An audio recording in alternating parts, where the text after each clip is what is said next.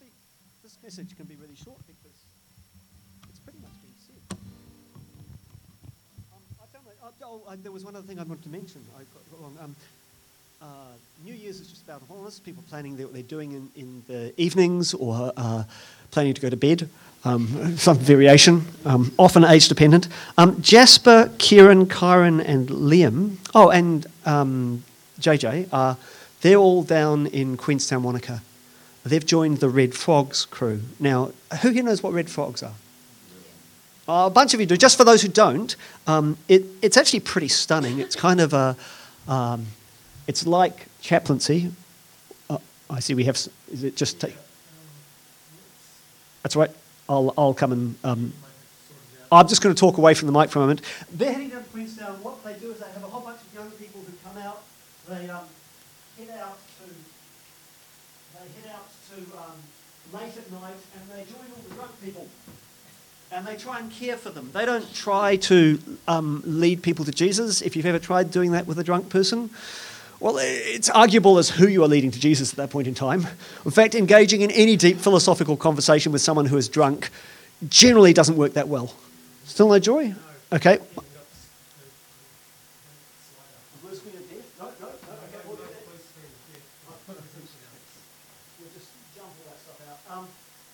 So, what they're doing is really cool. I think it's outstanding. In fact, I reckon it's one of the best things ever. I really do. I think that, uh, I think that this kind of stuff where you get to care for others, to welcome the stranger, that's awesome. And it, uh, it's called Red Frogs because in Australia, uh, the guy who started it used to go into nightclubs to try and care for the people who are uh, losing the plot. And uh, his way of getting is he bribed people with red frogs, which is the kind of the equivalent of a chocolate fish. You know how we like chocolate fish in New Zealand? Well, you can't get chocolate fish in Australia, but you can get red frogs. Okay, I discovered this because I taught a course in Australia and promised if they caught me out on a mistake, I would give them a chocolate fish, and they got really excited. And I didn't realize that was because they were thinking, what's a chocolate fish? And I made a mistake. And I couldn't give them a chocolate fish, it was terrible. Okay, so New Year's, most of us, uh, there will be people here who are good at making New Year's resolutions, and good on you, I'm proud of you, but actually, you're probably not the majority. Most of us have made some great New Year's resolutions in the past and failed to keep them.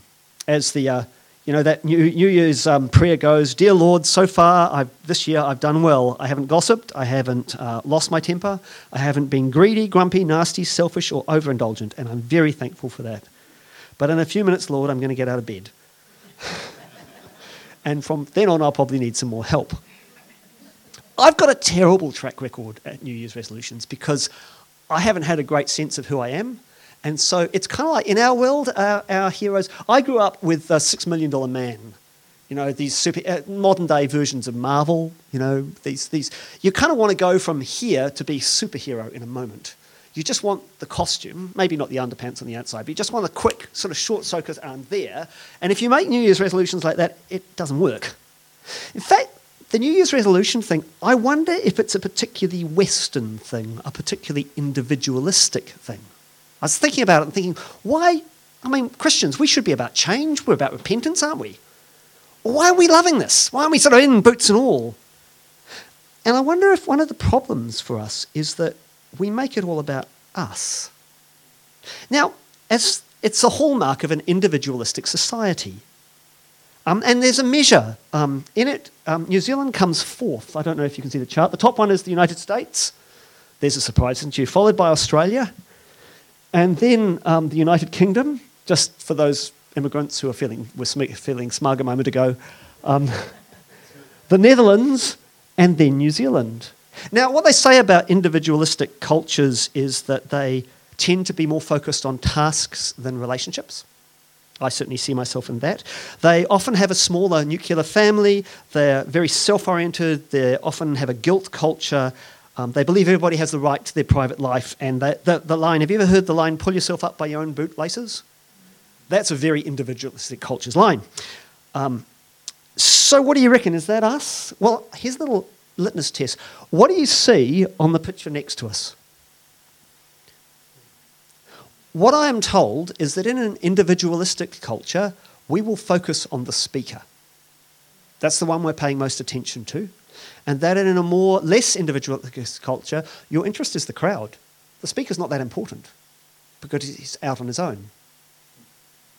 Okay, so I think this is what we do with that. Well, it's what I've done with my New Year's resolutions is I've made them about me, and and failed abysmally. And I wonder, this individualism, how strongly has it washed over us? So when I was reading this, I, I found a verse and I thought, oh, I'll put that verse up. And I, I went to the Logos website because I have Logos on my, and, and it had this lovely graphic. Here it is I press on towards the goal for the prize of the upward call of God in Christ Jesus. What's in bold? I press on. I. Yep. And then down below, the upward call of God in Christ Jesus. Let's have a look at the actual verse. But I press on to possess that perfection for which Christ first possessed me. Already you've got a shift. Instead of it just being about me, but Christ possessed me. There's somebody else in the relationship, and what they do is more important. No, dear brothers and sisters, I have not achieved it. Well, I'm with you with my New Year's resolutions. But I focus on this one thing, forgetting the past and looking forward to what lies ahead.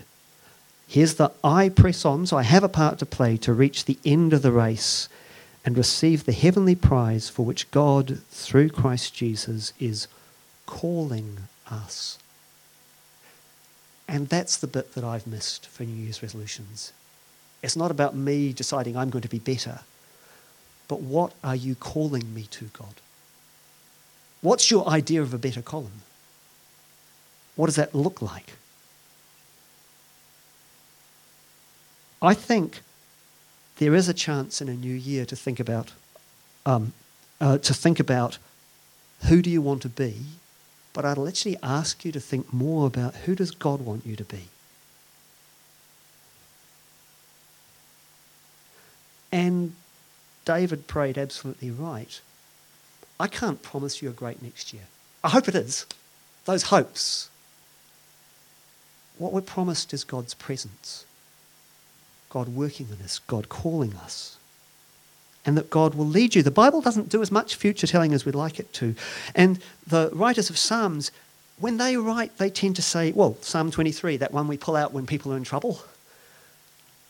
What does it say? The Lord is my shepherd, I lack nothing. He makes me lie down in green pastures. He leads me beside quiet waters. He refreshes my soul. He guides me along the right paths for his name's sake.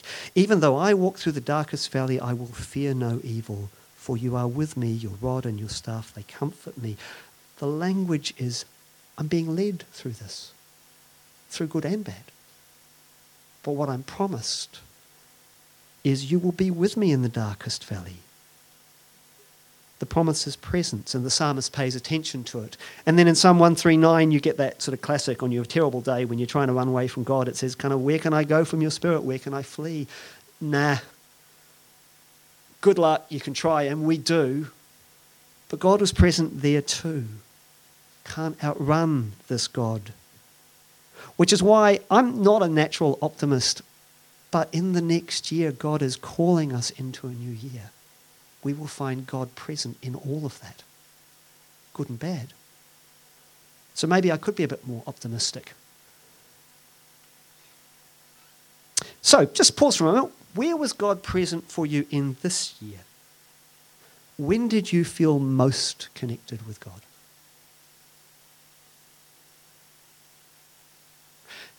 If at this moment you're going, oh, stuff, it's okay. It's actually not always instant that we notice. In fact, I think we spend a lot of our lives not noticing God's presence. We're kind of used to, uh, we've sung a bunch of songs, the presence of God is here, it's an emotional, that, we, will name that. We struggle outside of that, and then, well, I'm a Pākehā, I know how to stuff my emotions. When is God present? And when we're busy, well, we cannot notice the people next to us, let alone the God. God is always present through all of this year, even in the hardest times. And maybe that's why Jesus tells us to consider the lilies of the field. I mean, it's kind of I'm not a flower person, but to stop and God's present here, every bit of creation. So if you were thinking about this year, I think, and we weren't thinking about it as a task, if we're thinking about calling, I'd want to put love at the centre. I'd want to have that call to love God with all your heart and your soul and your mind. And to love your neighbour as yourself. I, I want to put that in there. And, and love expresses itself in lots of ways. And I can't actually tell you what that looks like, but I can tell you one of the starting points of it. When you love someone, you notice them. When you love someone, you listen to them. What they have to say is important. When you love someone, you look at them. Ever been at the table across from someone they won't meet your eyes? Now, there's a bunch of cultural stuff that can be there. But sometimes it's because actually there's something and they just can't look at you. When you love someone, you look at them.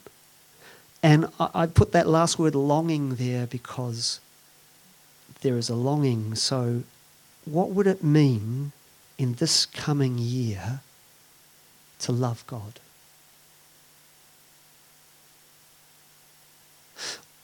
Or some of it would be how we pray and taking time to pray. And, and for those of you who are already feeling bad, um, just to want to want to pray.